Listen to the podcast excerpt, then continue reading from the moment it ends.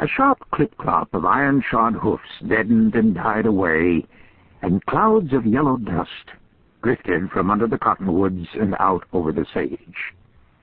Jane Withersteen gazed down the wide purple slope with dreamy and troubled eyes.